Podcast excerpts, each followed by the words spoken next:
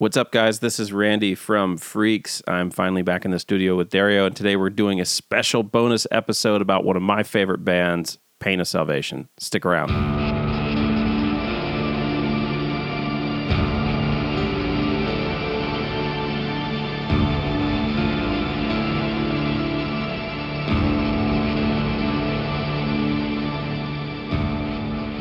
Welcome back to the broadcast. I'm your host Dario, and this is indeed a very special bonus episode, and it's another discography special. Uh, it's been a while since we tackled Evergrey.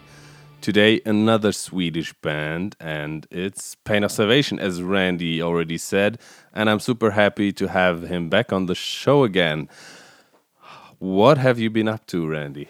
Hey, Dario. Great to be back. Uh, great to be talking in a mic with you again. Uh, uh, I've been, yeah, we've been pretty busy. Um, we're moving the studio at the moment, um, so we're kind of at a remote location at the moment, and we're going to move into a new studio soon. So we've been busy with that, and I've also been busy with um, finishing the Howl of the Underdogs, our documentary about Matter Mortem. That's uh, very close to being done, and we've actually started submitting the the the film as it is to film festivals.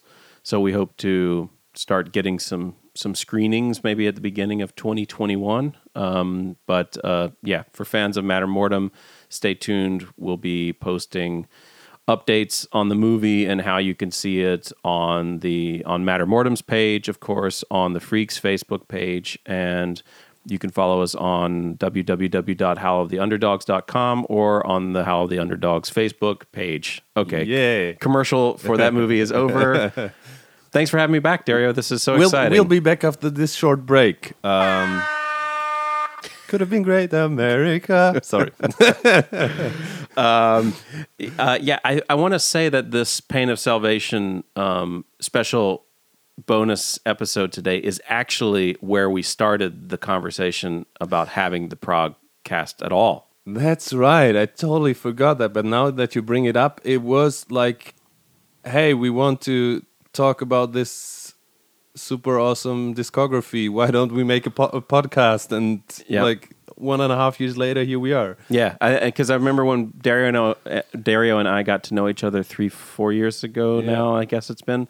Um, we talked, uh, you know, about bands we liked. We met at Prague shows because I was filming there and he was attending, and we got to know each other. But then we started about talking about bands that we liked, and Pain of Salvation always came up, and uh, so we were like, yeah, it'd be cool to just like nerd out about the albums, you know, and our and our personal connection to them and stuff. And here we are, some years later, and 72 episodes of the podcast later, we're finally doing the thing that we wanted to do yeah. at the beginning.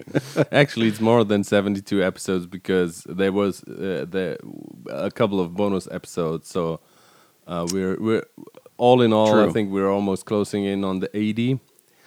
Um, but yeah, it's been a crazy week for the broadcast.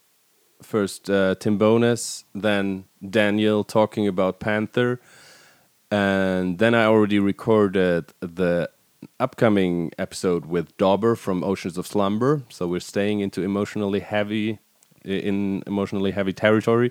Um, and now we're doing this, and I'm super excited about it. We uh, shouldn't uh, like uh, dwell too long on any intro now because there's a lot of ground to cover, and luckily we uh, had the opportunity, or I had the opportunity. Daniel had some time and gave us the time and uh, talked uh, to me about his favorite takes and some anecdotes throughout the entire Pain of Salvation discography when I was doing the um, the regular broadcast interview.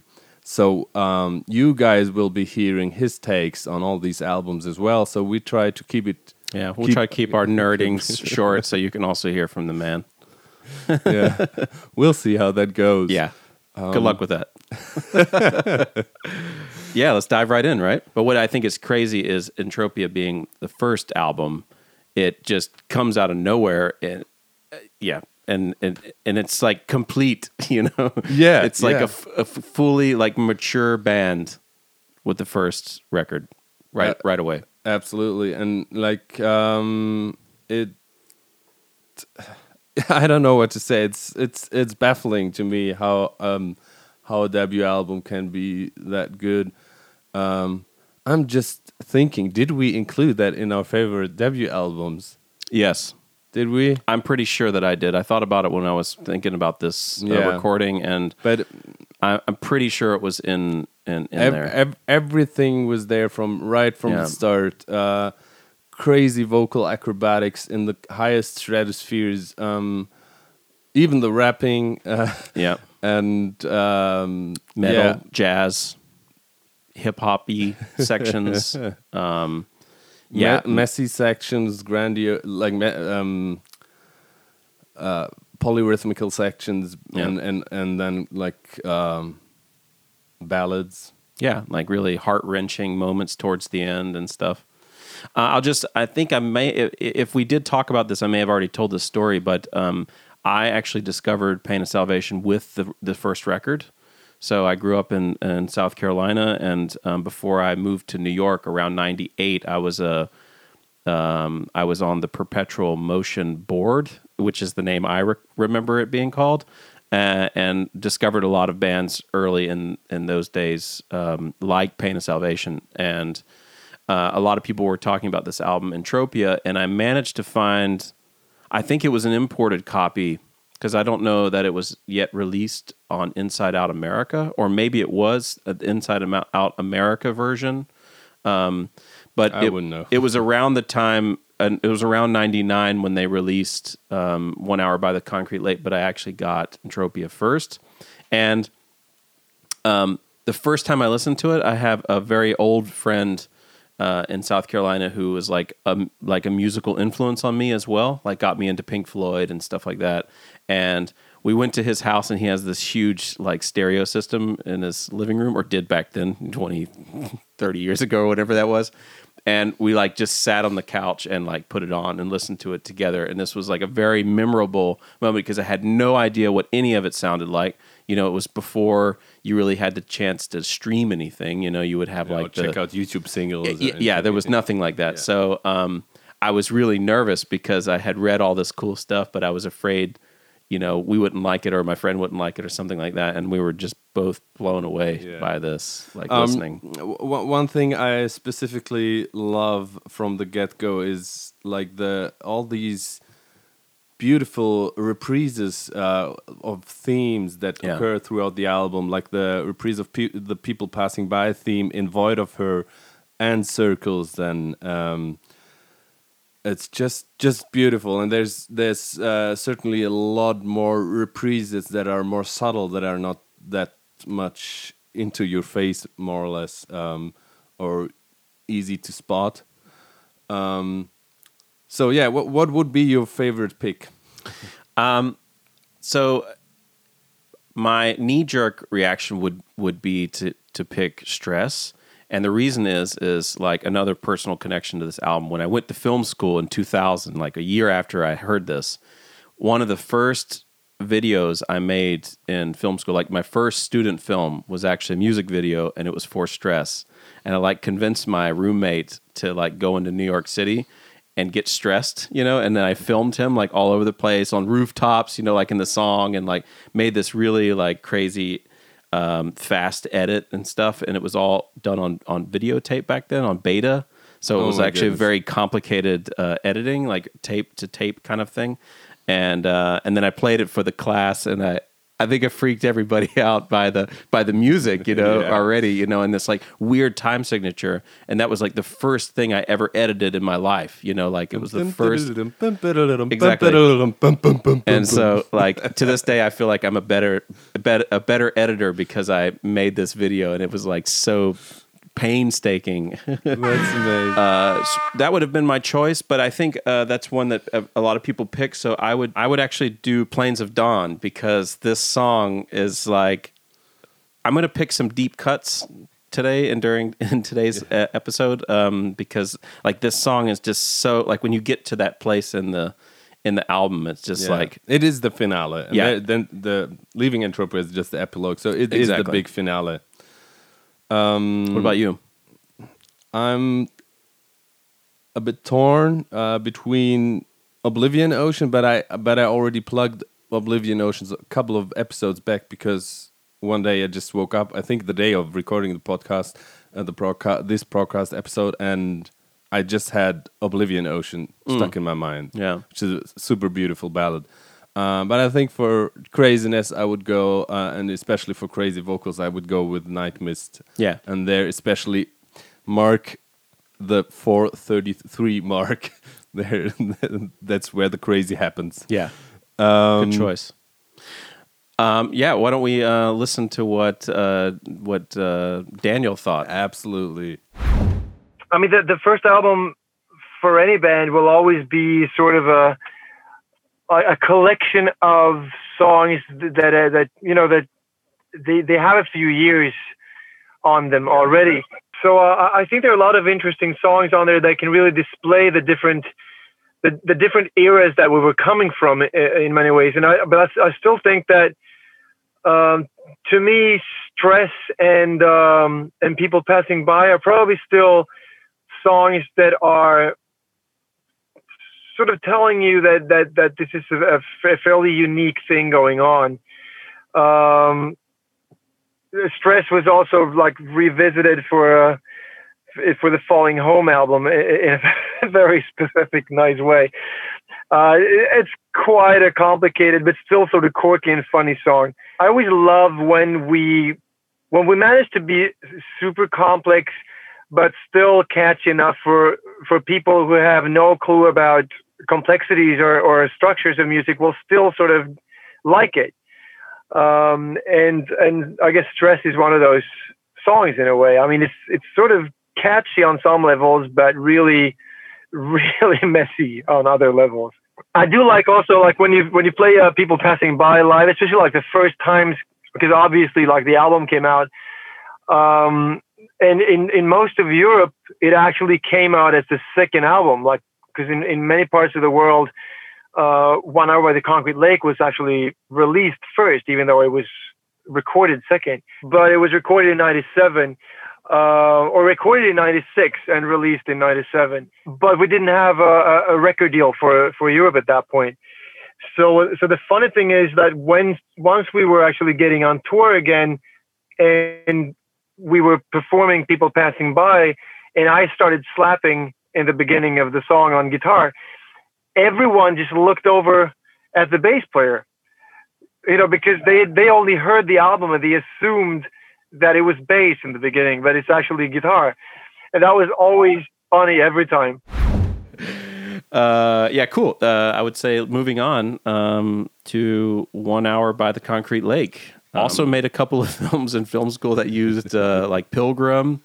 I'm pretty sure, at least Pilgrim, I, I used in some like little 16 millimeter short film. Um, and yeah, a darker record. I, I feel less personal, a little bit more like intellectual. Yeah, and, and he's he he he went more down the socio political Yeah. uh, path, like like very full on already, um, connecting connecting social political concerns with kind of personal storylines. Um, I mean, in in Entropia, there's this war theme, Father. Go- but it's more coming from a personal place, right? From Yeah. a child's point of view. yeah, and but then- but still, there's an, there's an element that kind of um, talks about these things and and and Yeah. and going to war as a nation is definitely a kind of social political issue that, Yeah. of course, uh, affects Individuals. the, peop- the individuals very very personally. yeah. Um, yeah. I think I read somewhere that, uh, or I've heard people say that this is maybe like the least well known record from them, or like the least like acclaimed. Um, yeah. Could be. But I don't actually know why, because I mean, No. musically it's amazing, and I mean thematically it's it's great, and he still manages to take these like big themes and make a very personal story out of it. and it's and it's it's still relevant. That's the that's the that's the. if anything, it was like a little before its time. you know, this whole like most- water crisis that's stuff. The, that's the most chilling thing about stuff like this, about yeah, um, yeah art like this. yeah, When you go back to it 20 years later, like um, remember when we talked about Warrel Dane and uh, Future Tense? Yeah. It's so chilling to see that these these hmm. things are still relevant. I mean, Water would also also be one of the tracks that uh, are um, lyrically uh, like so cool, and I, and I found it really cool to to to uh, find out that Daniel is such a huge Leonard Cohen fan, yeah. and it shows sometimes in the in the way he writes, writes lyrics as uh, poems, and he how he plays with the language, yeah, plays with words, yeah, plays with words actually, and yeah, what is for the chosen, what is for the few, but only if we believe it to be true. but we do, and we flush, and we flush, and re-flush. anyway. Um, um, yeah. yeah. I think Daniel has a, a, few short remarks about this, but I think before we go to him, I would say uh, for my pick, I would pick Pilgrim because I think it's just also like a deep cut and such a beautiful song. Um, uh, although I really love uh, Inside Out uh, as, I mean, it's the name of the label, but it's also like a that outro riff. Like, yeah. I mean, and the piano and everything is just like really amazing. Shore Serenity into Inside Out with the with the um, galloping blast beats and the and the like whirring keys on top of it. Yeah. uh, okay, now that you put, uh, uh, um, picked Pilgrim, uh, which for me as a, a, singer and cello player is marvelous, of yeah. course. Um, I'm gonna pick not Water, but the Big Machine. Yeah. 320 is the time stamp there. What if we lose control? Here's Daniel. I think my one of my favorites from that album has always been uh, New Year's Eve, uh, and I think that is maybe the song that is most giving a clue about where we're heading with music. Like that is the one that is pointing pretty much in in the direction of uh, the Perfect Element and Remedy Lane in many ways. Awesome. So moving on to Perfect Element, part one. Yeah, um, maybe also a quick uh, reflection on the lineup changes as the, we're moving into the classic Pain of Salvation lineup. Daniel Magdic, who was the second guitar player and vocalist uh, for Entropia and One Hour by the Concrete Lake, and also co-wrote a couple of songs, I think, with Daniel also yeah the, the yeah. other daniel uh, daniel magdic who is playing now with with prehistoric animals. Yeah that's a funny um, small world huh? yeah um, but enter johan hallgren uh, who was of course a big part of the classic Pain of Salvation lineup and is back now. And yeah somehow perfect element one and then Remedy, moving on to Remedy Lane, it feels like those the two classic albums. Uh, like yeah, the absolutely. legendary Pain of Salvation. I mean, going from One Hour by the Concrete Lake to um, the Perfect Element one. I mean, Daniel, you know, suggested that you can already hear the direction of the next record, but I feel like the density of of the Perfect Element is it's it's much denser, I think, than than one hour by the concrete lake. I think it's I feel like one hour like works faster. Like as a like a, the first time you hear it, you get you hear the melodies and stuff. And I feel like Perfect Element really requires some time with the album. It's become one of my favorite albums from them, but I, I wouldn't say it started that way because it took so long. And funny story, I got the album, you know, the day a, a few days before it came out. Actually, I, I had a record store in New York that always had the records on the Friday before the Tuesday. It used to be Tuesdays was release day. Oh, okay. until a few years ago. Yeah, and they always would get them on Friday, and I would go in and buy. So, mm-hmm. um, and my copy of the CD of from from Inside Out America, I guess it still was of this album. It it only had one track on it. So it was like defective. Like you would put it on and it would say one track and it's 75 minutes long.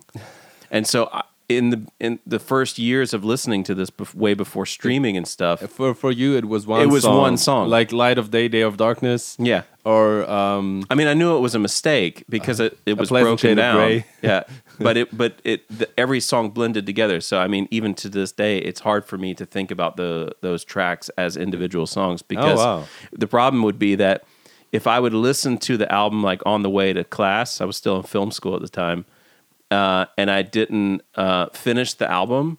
Like if I didn't get through the whole album and I would stop the CD player, the CD player would shut off, and when I turn it back on, of course, I would have to either fast forward. you, you mean your to get- Discman? My Discman, exactly. my Discman. I would have to fast forward What's the in your CD Discman? to the point where I left off. You know, so like for for years and years, that was how I experienced this album as just one block. Maybe that was also why it was harder to get into because I I had to commit. You know, if I press the play, then it's like okay, I I need to block my time for the next. Hour and a few. And I would say, uh, just to quickly say, my favorite, tr- uh, my my pick uh, would be King of Loss, uh, which I think is maybe also kind of a deep cut. I don't know that that's the. I mean, certainly Ashes is the one that everybody talks about, uh, and Daniel's. You're going to hear from Daniel in a minute that he has got a funny story about that song. But Yes, um, um, King of Loss, I think, is amazing. I think A- Ashes was the one I discovered Pain of Salvation with. Ah, okay. like a couple of years after I had seen them uh, with Dream Theater on the World Tourbulence in 2001, maybe Mm-hmm. or two. Uh, it was the tour before releasing the Six Degrees, where they played Six Degrees already, but the album was not out yet. And but for me, as like 14, 15 year old, only knowing Pink Floyd and Mhm.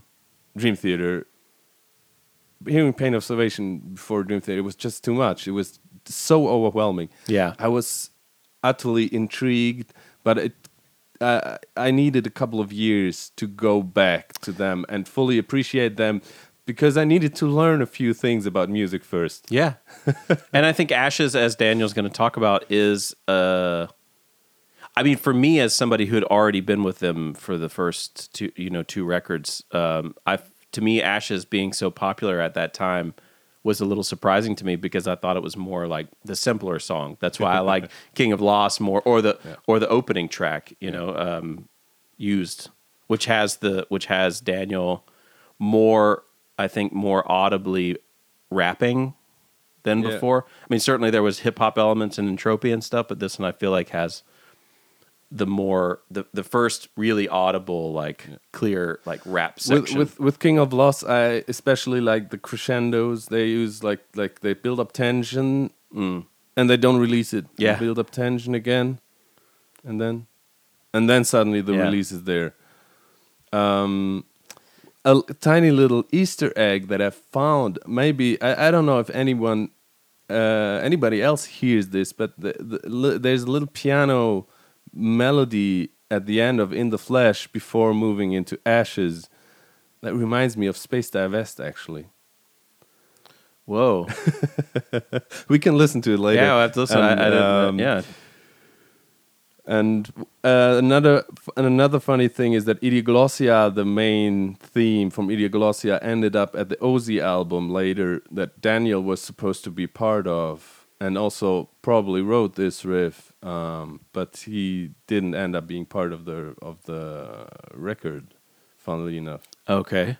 you you never uh, heard no, I don't know it's, this. It's exactly the same riff, or or th- theme.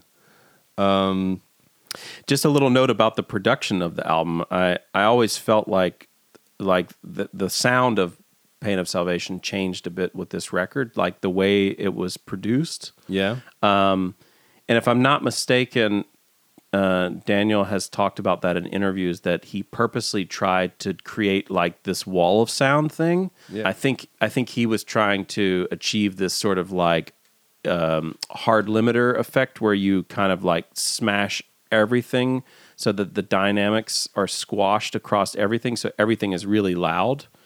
Um, and then later he would kind of back away from that, and certainly by the Road Salt albums, things got really uh, Definitely. dynamic. But I think he was actually trying to go in that extreme direction with this album. Yeah, the first two albums are um, there's more dynamic on it. Yeah, like uh, I can certainly hear that, but it, um, yeah, it worked.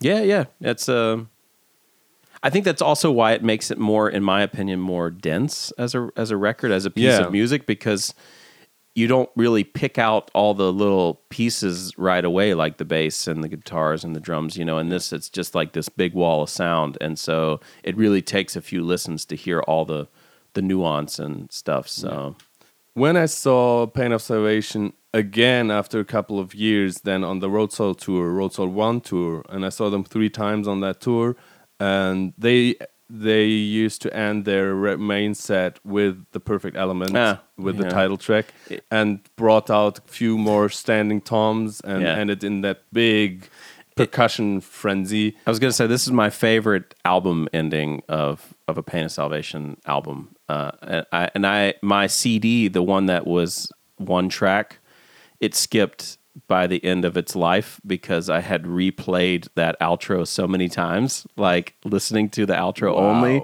that it like burned the CD. So this is a, a great choice, and yeah, really one of my favorite outros, which they kind of repeated a little bit on B. Uh, I wa- wa- was about to say that when we by the time we got there. Yeah. But of course, le- let's let's listen to Daniel quickly what he has to say about Perfect Element, and then we're gonna move on to Remedy Lane. yeah, Perfect Element was the the first album that I was really making pretty much on my own, uh, very much because I was not. I mean, we were going up north, um, and I was studying for for two years, so we were not. I was writing a lot of that on my own uh, at home uh, to a much higher extent than than previously, and I think one of my favorite songs from that album is always going to be maybe a bit boring uh, to to some of the proggier uh, fans, but I would I would still go to say that Ashes is one of uh, of the strongest songs. And the funny thing is, it came out of it. It was born out of spite because back then, internet was not what it is today. So um, so you you would actually have to sit there and wait for your modem, and then you would enter whatever web address that you know for where you wanted to go. It was not as easy to just like move around and but so the the place to hang when you were into prog music or metal music was the perpetual motion conference which was a, a forum. And uh it was sort- sort of like annoying me that there was a lot of discussions about you know simple music with just like basically the, what they said was that music with fewer than four chords could not be good music. And it's sort of like it, it made me so annoyed that i i felt that i'm going to write a song and it's not only going to be three chords like i'm not going to stop there. It's going to be the same three chords in the same progression through the entire song without one single exception and that you know and, that's what it is if you listen to ashes you will have your intro, you will have your verse, your bridge, and your chorus, and then it, it goes over again, and you will have uh, a, like a, a some other part there, and then you will have this uh, the ending solo. Uh, all of it just the same three chords going round and round and round in the exact same uh, progression. And the the nicest thing was that year when the the album was released, it was voted the best song of the year at the Perpetual Motion Conference. Because I'm just having the feeling that 99% of everyone who listened to it back then did not think for a moment that it only had three chords. You know, and I guess that was my point. It's just like you cannot judge quality by the, the number of components. It's by the quality of the components. And, and again, I think one one more song that is that stands out on Perfect Element, you know, especially in retrospective, is um, used, for instance. Well, you do actually you do have already with exclamation mark on Entropia. I just I was so confused on like when we did Scarsick and fans complained that I was rapping. I was just sort of like, well, I've done that since before the first album. Like, I, it was just confusing to me because to me that was like part of of the musical DNA of the band and it had always been. Um, so, and I think, I mean, that you can just hear that in Used. It's already there. It's just that we have synchronized the bass drums after it uh, and, and, and, plays that pattern with the bass drums. Um, but that's already like doing what I was later on doing on, on Scarsick, only that we borrowed a bit more of that the sound from that scene because the, the song was about that scene. So obviously, would uh, uh one of the sort of tongue-in-cheek things that we did was adapting the, the sound a bit more to that, you know, to, to that scene. Let's move on to Remedy Lane. Okay, so if I'll just say a few words about this. This is maybe one of the most important albums from them for me personally. Um, so I was, I was a fan of the band already for a lot of years, but when this came out, I was it was like I feel like this is the classic story that a lot of fans have like, oh, that album was there for me at a time, and this was definitely that one for me. And um, also, I met my wife, who I'm married to now, um, and like some of the songs on there, uh, like really con- connected Aww. us, you know. So uh, yeah, this is I find it to be one of their one of their best records. Like, yeah, still, I, I, I would think um, that if you would ask any Pain of Salvation fan, or if you did like a survey, this would probably come come out on top as the definite Pain of Salvation hmm. album despite its uh, origins, which is funny. We're gonna hear from Daniel about that in a minute.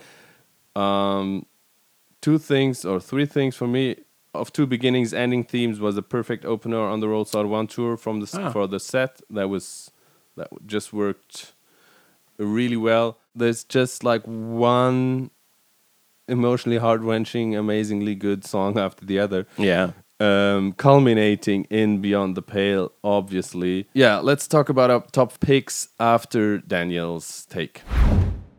First of all, I, like, I have to make sure not to mix these two albums up as, as well, uh, because I mean I've, we've been sort of like restudying both of them.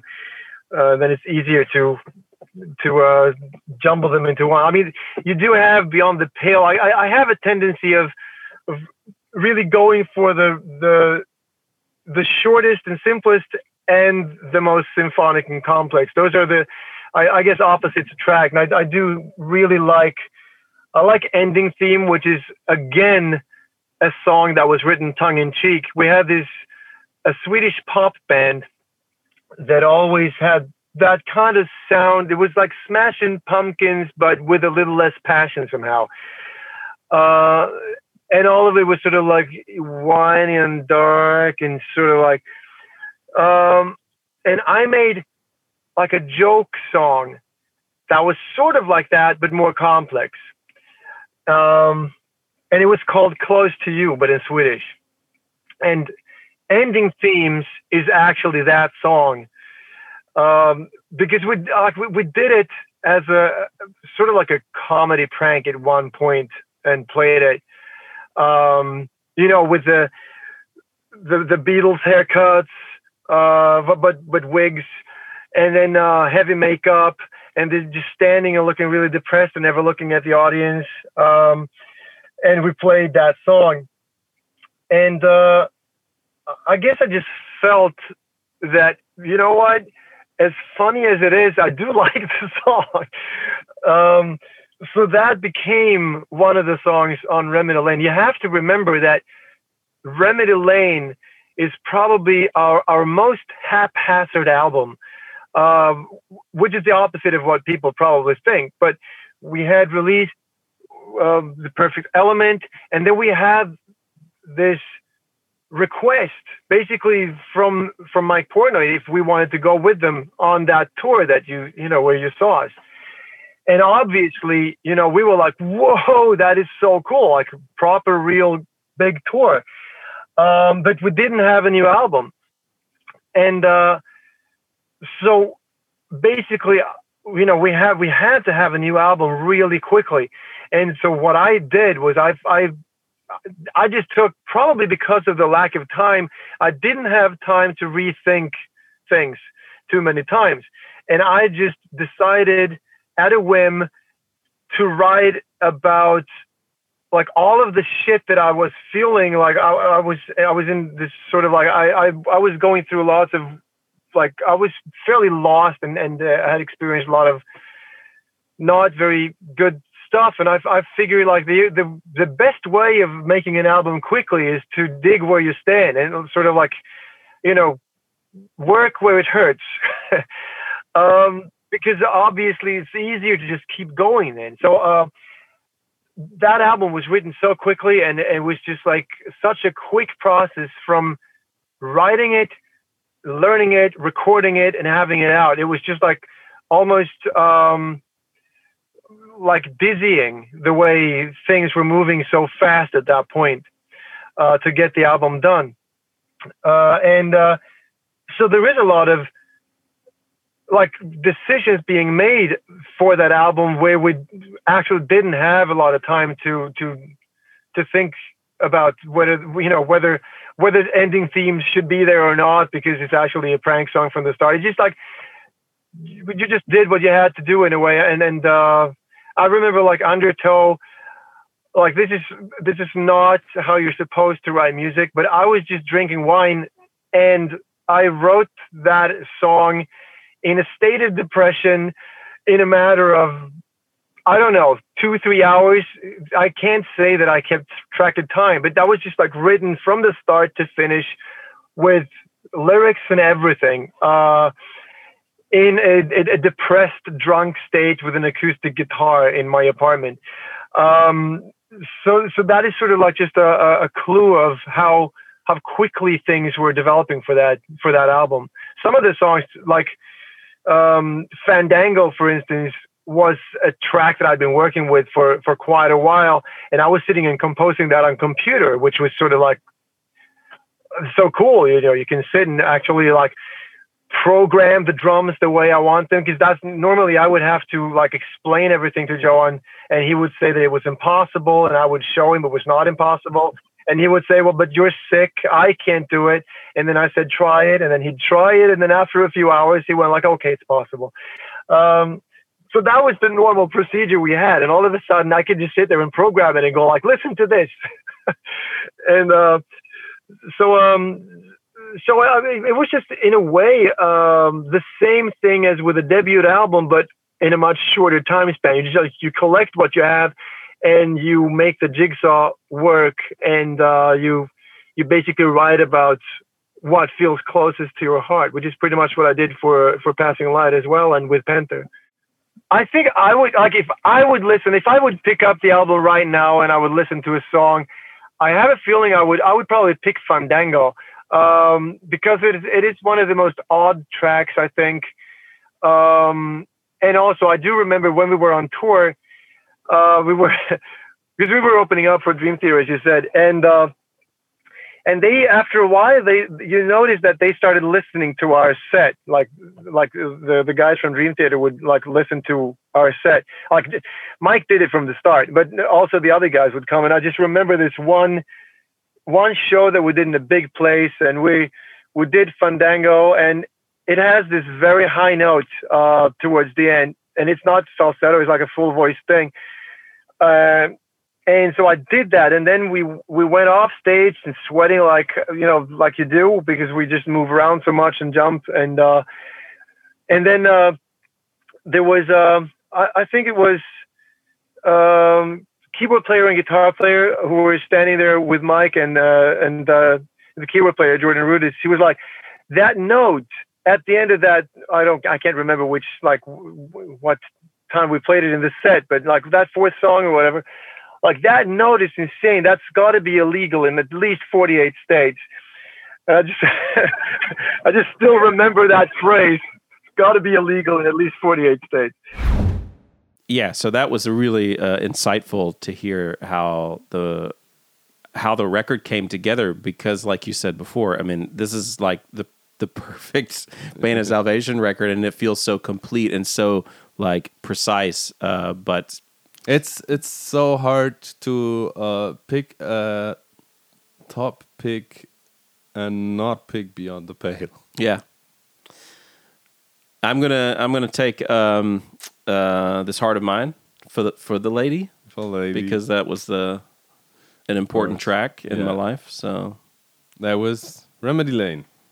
We're walking down Remedy Lane right now. Um, very quick interlude. Uh, Twelve Five came out after that, uh, and I think it's one of the best acoustic albums. You know, next to Alice in Chains and Nirvana Unplugged.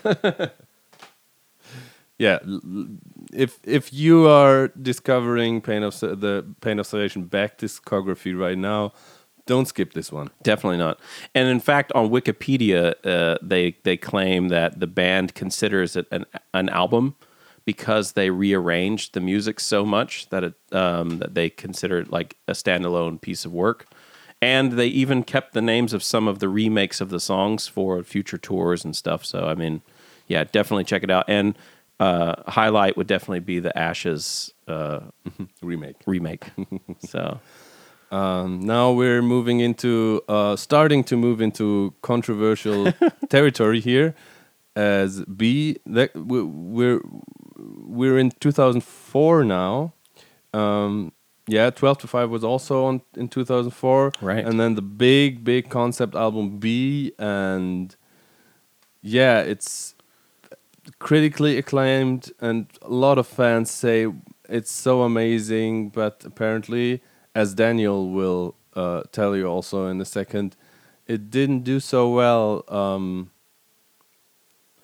for the label, maybe yeah, commercially, I guess you Yeah, could yeah, call it. So. Yeah, he's going to explain that in a minute. But um, what I think is interesting and what I don't fully know or understand is there's a live DVD that came out a year or two after the album came out. Uh, and the first time I watched it, I was surprised because there were like there were different lyrics and a few arrangement things were different. Uh, and then it turned out that the the live show is actually was actually produced before the record was made. Yeah. So like the fan the the audience that watched that show, you know, would have seen that would have been hearing that for the first time. You know, nobody would have heard that before. Well, uh, uh, my friend Michael Shatter from Generation Prog Yeah. Records and Generation Prog Festival, he I know he went there. He flew to Sweden. Ah, okay, he's there for the show. yeah. Oh, cool. he's on the DVD then somewhere yeah, in the crowd yeah, there. Yeah, nice. And I probably would have done the same if I had known Pain of Salvation. Or if that would have happened a couple of years later when I was out of school and like um, actually in a place to to do these kind of crazy Yeah. travels by myself and afford it and uh, all that stuff. uh, going going back to being as a album, um, I I like it. Uh, it's it's uh, it stands a bit out as it it's quite folky in some uh, parts and quite like cha- chamber um, um, chamber string arrangements and with woodwinds and all that stuff yeah. and um, but it's great and and it also has like uh, it it, it in the middle there's this uh, diffidentia breaching the core which picks up the rap Yeah. uh, and and um, also making the the the groove that goes with it more hip hop like than before Yeah. already um, but the rest is quite um, folksy and not so heavy and There's even the musical moment uh, on Mr. Money uh, on Mr. Money, yeah, Yeah. uh, which uh, it's kind of a, like a new flavor of them. Which I think Yeah. when I first heard it, I was like, "Huh," and then after you know more listens, I was like, "Yeah, this is amazing." um, I, I I really love the little um, Fredrik Herma- Hermansson um, instrumental Pluvius Aestivus Yep. with the Phil Glass like piano Yeah, right. arpeggios, and of course Iter Impius is is one of the definite um, Pain of Salvation ballads, no doubt about that.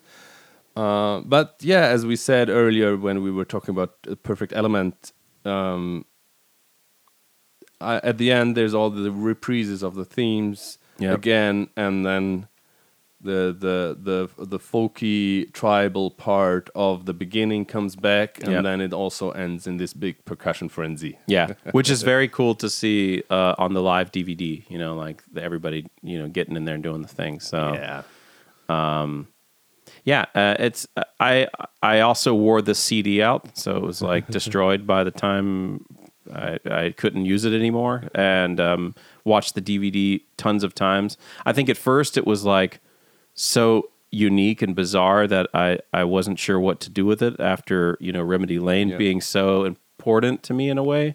But then I also got into B as strongly, I would say, as as the previous records. Um, I, I, when I say folky, um, I always want to say that um, most of the time when rock or metal bands include folk influences in their music, especially when it's German bands, I don't like it. Yeah. I, I really, really don't like it. Even though I like folk music and also like the German German folk music, Right.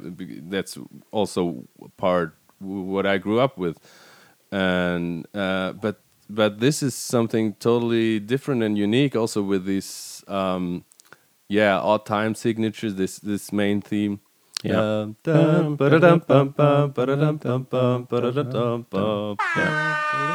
Um, I actually, you know, working with um, working with and making the movie with Matter Mortem and talking to uh, Agneta, the singer, about folk music, Scandinavian folk music that influences their type of metal. Like they also are a band that does have elements in their music that comes from, you know, Scandinavian folk. But you would never hear it and think like they're a folk metal band, you know, in that style because, um, yeah, a lot of people just put folk instruments and then like heavy guitars and big drums. Whereas I also feel like with Pain of Salvation, have, having made this movie um, with Matter Mortem, it made me actually, when I was going through their catalog again this time, I wondered where, like, how much of this sort of Scandinavian folk music is coming through in their music. Um, be, be, because certainly, like with um, with Remedy Lane, um, with Chain Sling, Yeah, just Uh, wanted to wanted to say that as well. uh, and then of course a lot of stuff on B. It really has this this kind of element which doesn't feel like a folk rock folk metal band all of a sudden like but it has this tonality as Agneta would call it like the tonality of it is rooted in Scandinavian folk music but you don't feel like you're listening to Yeah. like a genre so Okay, let, let's hear what Daniel has to say about it. this is the album that is most confusing for us as a band because it has the biggest discrepancy between the actual like the, the the sales and marketing feedback of the album and the fan feedback like people are talking about that like we're all always having people coming up asking about b talking about b like there's just totally addicted to b while at the same time it, it did not it it still hasn't really made a, an impact from a marketing point of view. I just remember like so many times when we were starting a new album, the record label will go like, "All right, just not another B." That's actually a phrase. Like so, you hear you hear your fans going, "When is there going to be another album like B?" And you have your record label going like, "Just not another B album." So it's it's always a, a confusing sort of like mixture of, of that, I guess. I like the smaller sections like uh, Nauticus, where you just have very few elements and, and, and you really get to focus on the emotions. And you have Iter which is one of the few songs that, that Fredrik uh, came to me and he had, he was working on a song and he asked if I could help him out with finishing the song. And that was Iter Impius. And I uh, really liked it because he, I mean, we're very different songwriters. Like he, he basically came up with two song ideas uh, in all the years that he was with the band. It was Her Voices and Iter Impius that he came to me with. Like I, I usually feel that when someone else has written the the vocal melodies, they usually they think in a different way, and I get I feel that I have more space of just using my voice voice emotionally sometimes even more so than when I write music, you know, myself, which is sort of odd. I don't know. I had the liberty of just like twisting and turning whatever parts I wanted and and uh, having the you know making creating the lyrics for the song. Um, and it turned into this really. I mean, regardless of what the song is about on this particular album, which is the most fictional album that we've ever made, I guess.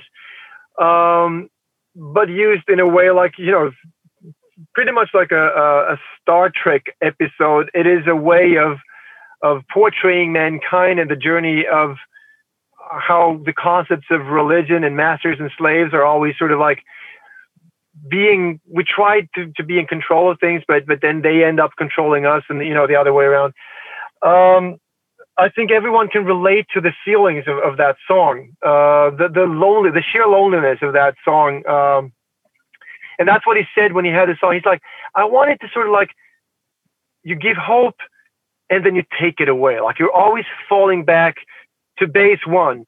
Like it's like you climb and you fall back to base one.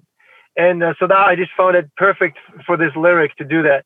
Uh, so that would be one of the songs. Um, always good to do that live as well. Um, very, very emotional. And, and then the, the other song that I am still so touched uh, when I hear it is um, the you know you have, we had one song where I felt it would be cool to have mankind's messages to God, like you know, regardless of whether you think there is a God or not, mankind has a relationship with religion, and I I always found that relationship interesting, although I myself uh, I'm not a believer. Um, so basically, I set up um, I, I, set up a, a, phone, like an answering machine on a phone number, and then we ask fans around the world to call in uh, and just you know leave your message to God, whatever it is. You know, you can you can be you can be deep, you can be shallow, you can joke, you can do whatever you want. This is your canvas. Do whatever you wish, and uh, and that and we did that, and it was it was a tremendous experience, just like hearing all of these voices from around the world. Like this is just like we could only use like a fraction of all of that good stuff that came in. Um, and it still moves me when I hear that because because it's people. You know, it's just people. Some of them are heart wrenching, and, and others are, are witty and, and funny. And um, we could have done easily ten songs like that, just like with different messages. Um, and I think that I've, I've never I've never seen anyone not reacting to that song. I mean, if, like when they hear that the first time, you will you will feel something. It's just impossible not to.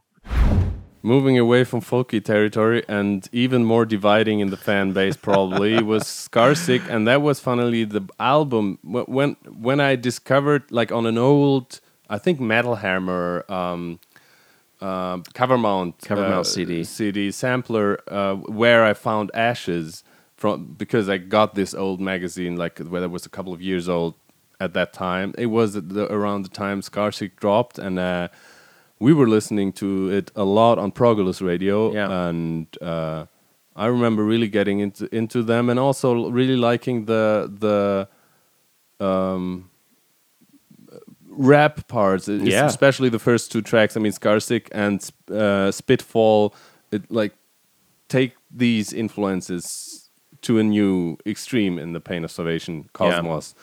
Yeah. Um, but then suddenly you have Crib Caged afterwards, which is so weird. It's like a ballad, but it's only made up of I'm sick of this and that, and then fuck this and that, but it's still kind of a ballad.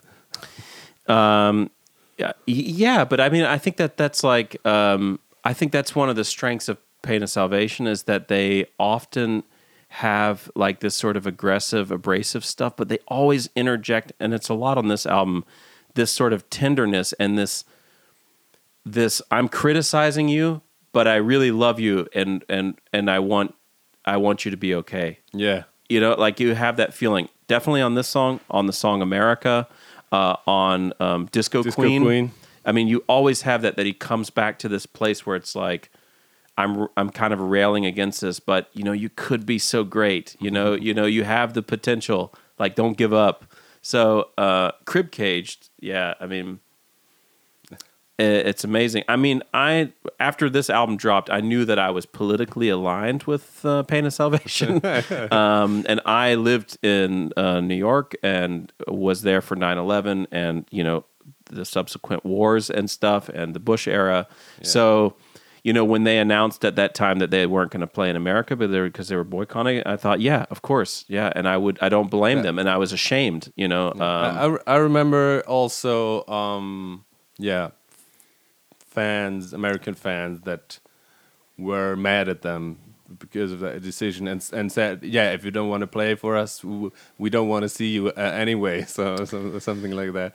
Yeah, and I often wondered by not touring in America if it if it maybe had an effect on their career at all. I mean, they certainly are still well known and stuff, but um, would would that have changed anything if they would have come? But I feel like standing by your principles always at the end of the day is the is like the important thing to do. But I love this record. Um, it was a great album to have after B because it's like a palate cleanser, you know. Like yeah. B is like so like dense and crazy and, and and experimental, and then you come back to this and you're like, yes, metal riffs all day. I, I had uh, yesterday when I listened to, uh, through the whole discography, I had the had the feeling it's not quite the same, but a little bit like train of thought after oh, uh, yeah. after six degrees. Yeah. Okay. Because train of thought was also the, thrash metal riffs and what whatnot. also, systematic chaos after Octavarium. Yeah. Because it also like the first singles were like the Megadeth song, you know, like yeah. I mean, uh, yeah, definitely it had that, and I mean, I really connected to, uh, of course, the politics, like the American politics, but also this like this culture of celebrity, like this like people voting with their money kind of thing. I don't want to mm-hmm. hear their voices as long as they vote yeah. with their wallets. Like this whole like capitalism, like I mean, this uh, again, stuff, again, more relevant than ever. The, more relevant right than ever. yeah, and I kind of think like, like where where is the Scarsick of the Trump era? Because now we're in like yeah. total like batshit crazy. Yeah, what I wanted, times. what I wanted to say, of course, with the track in America, and we all know that uh, Daniel and the band decided back then that they were boycotting America for the time being. Yep. It was the Bush era, the George W. Bush yep. era with the Iraq and Afghanistan wars and everything. Um, who would have thought back then that George W. Bush would be one of the voice of reason speaking against the current, the current? Yeah, I mean, I think this is also like, uh, you know, our you know time time tends to soften, you know, like there are still people out there trying to remind people, hey, that the Bush people still should be going to prison for what they did, you know. So going back to Pain of Salvation, yes, uh, Kingdom of Loss is uh, it, it is actually officially Perfect Element Part Two. Uh, yeah, this was weirdly enough. Yeah, but uh, I mean, we had King of Loss, now Kingdom of Loss, and they played it on the Road Salt One tour, and they had this like speakers desk or, or pulpit uh, put on stage, and Daniel was preaching from there. This nice. can someone just tell me what happened part, you know, yeah. uh, which was kind of weird, but just it fit. Um, it fitted the the the song and what he was trying to get across the message. Yeah, it it uh, underlined it obviously. Yeah, let's see what Daniel has to say about it. I'm I'm tempted to say Enter Rain. Um, we did that live on one tour, and that was that was a really a really nice song to be doing. Um, on the other hand, we do have a lot of long songs at this point. See, now I'm starting to think. Um, we have Disco Queen, of course. Maybe you have to take that because that's just, again, it was a lot of tongue in cheek. But I think what many people failed to to get, like um, at the first listen, they just thought it was a quirky, weird track. But it does have this sort of like undercurrent of hostility or, or like it, it does have this sort of like weird sub torrent, if you will. Um, and it's con- continuously making parables between pretty harsh sex and playing disco albums. um, and uh, so it, it, was um, we loved doing that live. It was a huge thing. Like for the, it was the first time ever I think that we were in like Swedish a Swedish newspaper, like not a music magazine, but a, a, regular big newspaper, like one of the biggest ones, as most interesting right now, like in the music, you know, uh, the music department of the of the uh, news newspaper. Uh, we were most interesting right now, Pain Salvation with Disco Queen. Um, that has never happened before, and will probably never happen again. And and it divided the fan base of a, a lot. And the, the thing is, a lot of the times when something divides the fan base, more often than not, it is just that they need a little bit more time, you know, and and they will hopefully come around. But I do know that when Ragnar was in the band, he refused to play Disco Queen live. Uh, so we had a lot, lot of people asking us uh, for Disco Queen, and we, we, we just couldn't play it. Um, so that was a, a, like a little nice thing when uh, when Johan came back. Like the first thing we did was play Disco Queen live, and you always get a lot of response from from the audience uh, when you play Disco Queen, and and uh, um, and also material from from Road Salt. That I think like when you're when you're in a live situation, the, the there there's less difference between the albums than on album. Like you will you will see the parables between the songs much more clearly when you're doing it in a live situation. I think Disco Queen is amazing. I think it's like a work of art. I it was also like took me aback the first time I heard it with this sort of like disco beats. But again, it was also a little ahead of its time because now everybody does that. Like everybody has songs that have this sort of like disco bass sound. You know, um, I also feel yeah, like that like, was a little ahead of its time. Yeah, now, now now it's more either the retro '80s retro influences or or um, dubstep. Yeah, these these kind of things, and like Haken does both sometimes. Yeah, right, exactly right, uh, and and and certainly, yeah, the the music that's inspired from like uh, '80s synth wave and pop and stuff like that is is, is way more mainstream. And maybe this song wasn't just like tacking on those things to like be cool, but actually to kind of make a point.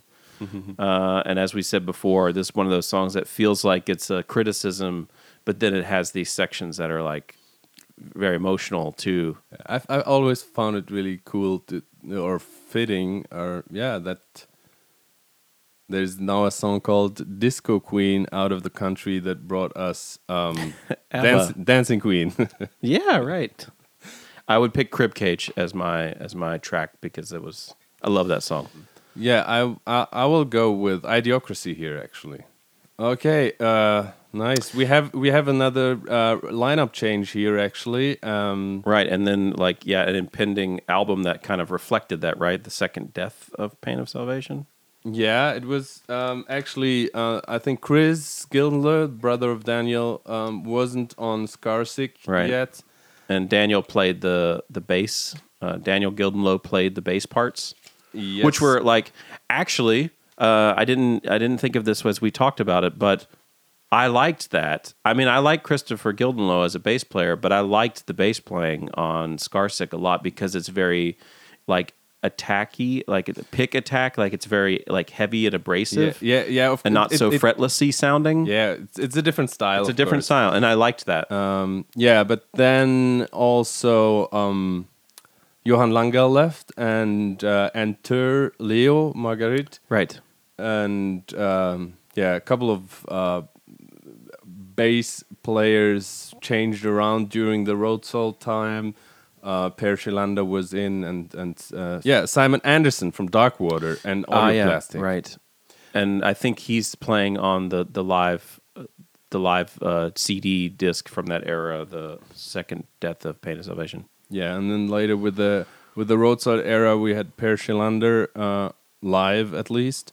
Mm-hmm. Uh, before Road Salt, there was the really cool EP with Linoleum. Um, Linoleum ended up on Road Salt 1. Mortar Grind ended up on Road Salt 2. Right. But actually, it is the other tracks on that EP that I really love. That's If You Wait, Gone, and the Yellow Raven. Uh, I actually never had the Linoleum um, EP, so I don't. I don't think I've ever heard any of these songs. I will show them later to Yeah. you because they're amazing. And Yellow Raven is, of course, a cover version from a German band. Which German band? Scorpions. Ah, okay, yeah, It's okay. uh, super emotional Yeah. stuff on Road Salt 1 and 2. Uh, yeah, I think we can talk about them together because this was like an era, and I think it's. I th- I always thought it was maybe the most controversial era of the band, Yeah, like going definitely. into these because it really went from, um, yeah, it re- they really went into another direction. Road Salt Two, I liked uh, a lot more than Road Salt One. Wow. Um, Well, I, I I was so connected to Road Salt One because I had the opportunity to see them three times on that tour, and because of songs like uh, "Where It Hurts," um, like "Where It Hurts" probably was one of the songs that touched me the most. or- Yeah. or, like yeah, it's the ti- in German we would say the it, the program uh, the title is the program like the the it, the title is very fitting. Yeah, But yeah, I, I really like the whole album experience of Road Salt 1 and also the quirky little songs like Sleeping Under the Stars or Yeah. Of Dust. And I love that they kind of re resurface in Road Salt 2 uh, in another um, guise Yeah. um, as Of Salt and uh, Break Darling Break, yeah, which is so cool. Yeah, but but they they there's I, I, they have a slightly different feel I think uh, especially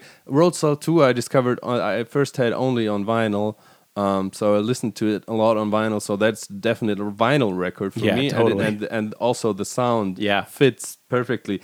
And um, well the Road Salt theme and the ending credits um, these kind of strings Yeah. are very cinematic, but not in a bombast way, more in a like art house way. You know what I mean? Uh, yeah, yeah, totally. It's definitely more stripped down and more, uh, yeah, maybe more seventies actually. Yeah. um, uh, seventies art house, Dario Argento kind of stuff. I actually always wondered why they didn't put the Road Salt theme at the beginning of Road Salt One, and you know, in credits. I mean, the, the, the intro to what she means to me, like, a cappella like that, is also pretty pretty cool. Yeah. Yeah, and I mean, um, standout songs for me definitely are like 1979, um, "To the Shoreline." Um, the the song "Road Salt" uh, is one of my favorite from the two records, and I think that's actually recorded live um, at their at the Swedish Song Contest, the like precursor to the Yeah. not precursor, but like the the, national the national round. round that Yeah. would then go to Eurovision. uh, so when you listen to that song with headphones, what's very different from the other songs, which are very dry, there's Yeah. like this huge room, you know, that he's singing into. Uh, I think in the road in the in Road Salt. Um, I find it so funny that if you look at the video from Road Salt, that um, you had the whole band on the on the stage, like um, Johan Hallgren was with his I don't know seven string guitar. Yeah, but like they never just, play. Um, like um, bare chested as always, just kneeling on the stage, and I and I thought I thought this was like. It was cool. Kind of. I mean, Johan is a cool guy. Yeah. and I can't wait to see him back on stage with Pain of Salvation Totally. because I I didn't have the chance to see them again since he rejoined. Um, anyway, for me, definitely Where It Hurts and uh, Of Dust, Of Salt. Yeah, let's hear what Daniel has to say about the albums. this is the the two albums that are really difficult for me to to remember which songs are which because it was supposed to be one album and then it was just way too much material. It was supposed to be a double album, and then all of a sudden you had um, our distribution company filing for bankruptcy, and we were stuck with the album. We needed to get product out. It was just lots of confusing things that in the end led to making two Road Salt albums, which was not the original intention. Um, but I do think that Sisters is on the first one, right? And in Turkey, I, I don't know, like I can, like, as you know, because we're part of the band, we can actually go in and, and look at the statistics. And something has happened in Turkey. I had to sort of like give my management a, a call, like, what's happening in Turkey? Because, like, it is like millions of of uh, streams for that song from different cities in Turkey. Um, and it just like in one or two years time it has just like surpassed a lot of the other songs. And i have no idea why. And it really sort of like i'm really happy but also confused. And to me that is like i would have to say one of the one of the strongest songs of the band throughout the the entire catalog. I do really like to the shoreline. I i really love 1979 uh, the fun thing was like you know you like it doesn't matter you you if if you become a hero to like whoever in the world you sort of just you have you're expecting that you're not going to be a hero to your kids you know because that's how it is with parents. Um and it was like one of the most heartwarming things that i've witnessed or like been been because i get i get so many fans telling me all the time like they you know they love the music they've heard this they, they love this or it helped help them through certain you know whatever it is it always makes me feel so warm inside but still that does not come close to what i felt like maybe two years ago. Turns out my oldest son um, when he went to bed he he asked me like what is that song with the video? When you you know when we were small. And you know, what, what is that song? And I said, well, it's uh, it's got to be 1979, you know. And then a few days later on, I noticed when he was going to sleep, he made a he made a playlist with only 1979 on repeat, just going over and over again. Uh, and, and he he used he listened to that when he was falling asleep, and that was like you know I didn't say anything. I just like I came in and I noticed, and I was like my heart was just like breaking out of of love and joy, and um, just feeling so thankful that you know I've I've never pushed our music on him, and all of a sudden it turns out he likes that song. All right, moving on. There was a long break. I mean, Daniel got really, really sick with his flesh-eating bacteria. Yeah. Um, luckily recovered. Um, and then came back with Falling Home. And yeah, exit Fredrik Hermansson on keys and entered D2 Daniel Karlsson 1st mm-hmm. on bass and then moving up to to the keyboards up or uh, over. That's a lateral move. Come on. Sorry, you don't move up from the bass, homie. and um, and Ragnar. Yeah. Yeah, and I, I would say Falling Home uh, reminded me a little bit of Twelve to Five because they kind of like uh, did some acoustic like reworks of yeah, yeah, their def- stuff, definitely. and then uh, some covers. Um, like Stress was really cool as a as a stripped down version, and it made a lot of sense. Actually, my favorite track on Falling Home is Perfect Day.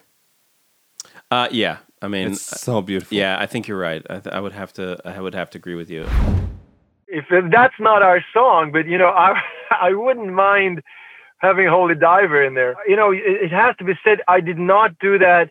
I mean, that's a song that all of us loved uh, and still love. I mean, that album is one of one of the strongest metal albums that I that really has survived. A lot of the, the songs that I listened to back then, I can't listen to today, but the Holy Diver album still sounds good. It still has a, such a nice sound, such good drumming, such good vocals.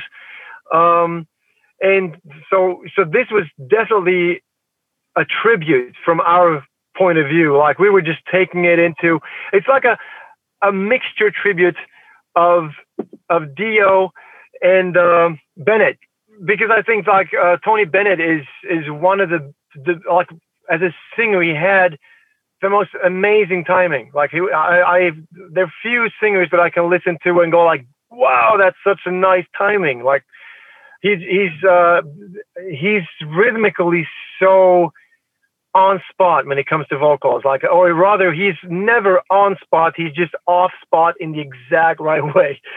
Um, so it was in a way a tribute to two really major vocalists, I guess, um, and just also making it a little bit of a tribute to our past because that's what we usually did all the way dating back from the first album or even yeah even before that.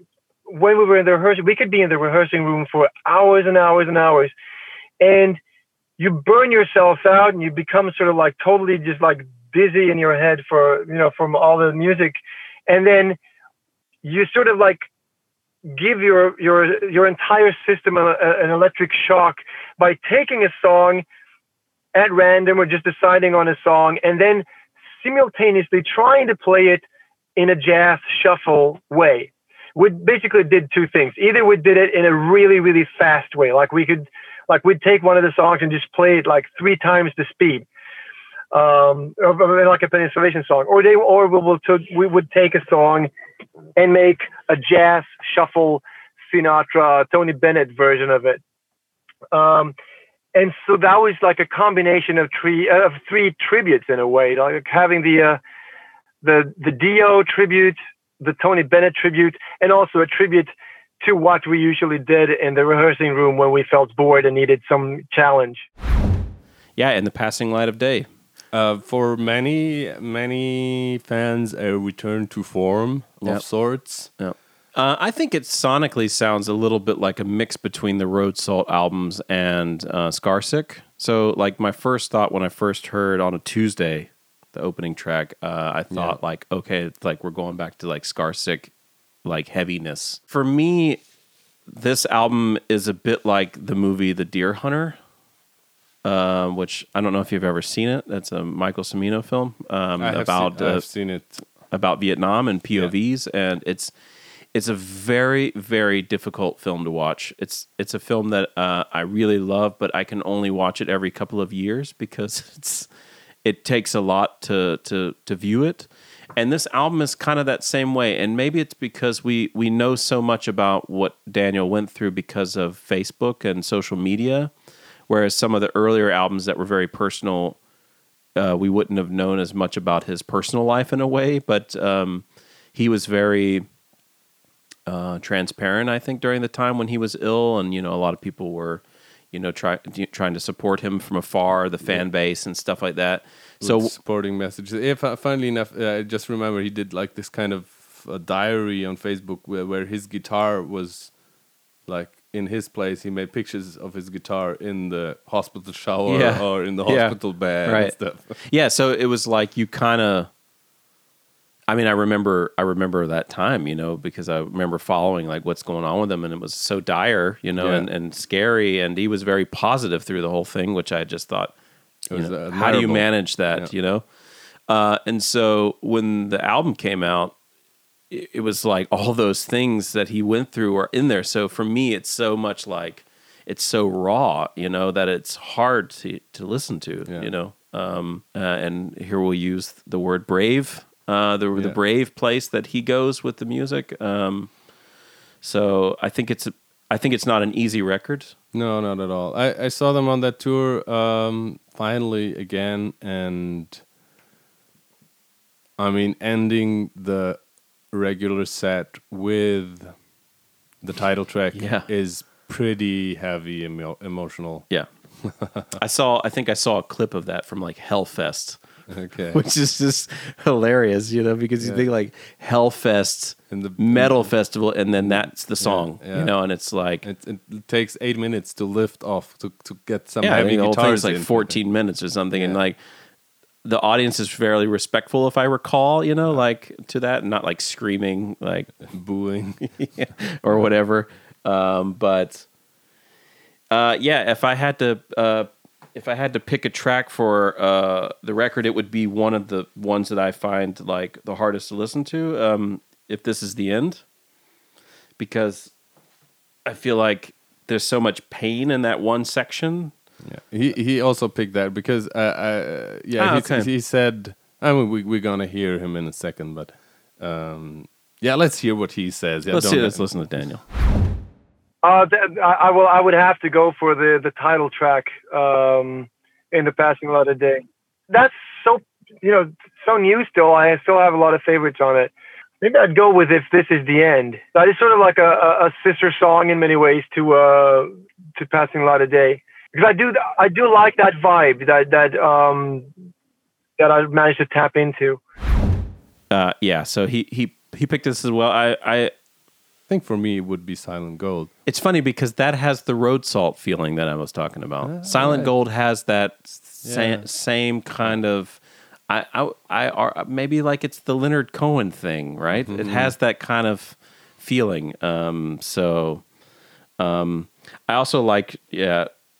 I mean, on a Tuesday to start a record with an 11 minute song, like pretty ballsy, you know. Um, and Reasons is, is cool as like a really heavy, but also kind of humorous. Um, yeah, uh, with, track with, with the vocal harmonies.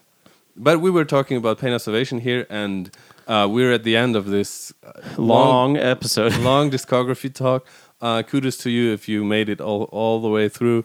Um, You're a ma- true Pain of Salvation fan if you made it all the way through. Yes. um, congrats to you. I mean, I think we we've covered it all. I think everybody wants to go back to their normal daily lives. This has been fun. I'm glad we got to finally get together to do this long-awaited uh, discography, and it feels very fitting to do it when the new album has dropped. Year, years in the making. Years in the making. As so. as was the discography. Uh, thank you, Randy, for for coming over. Um, super happy to to finally got this tackled uh, thank you guys for listening. As always, take care of yourselves, take care of your loved ones, and listen to Pain of Salvation.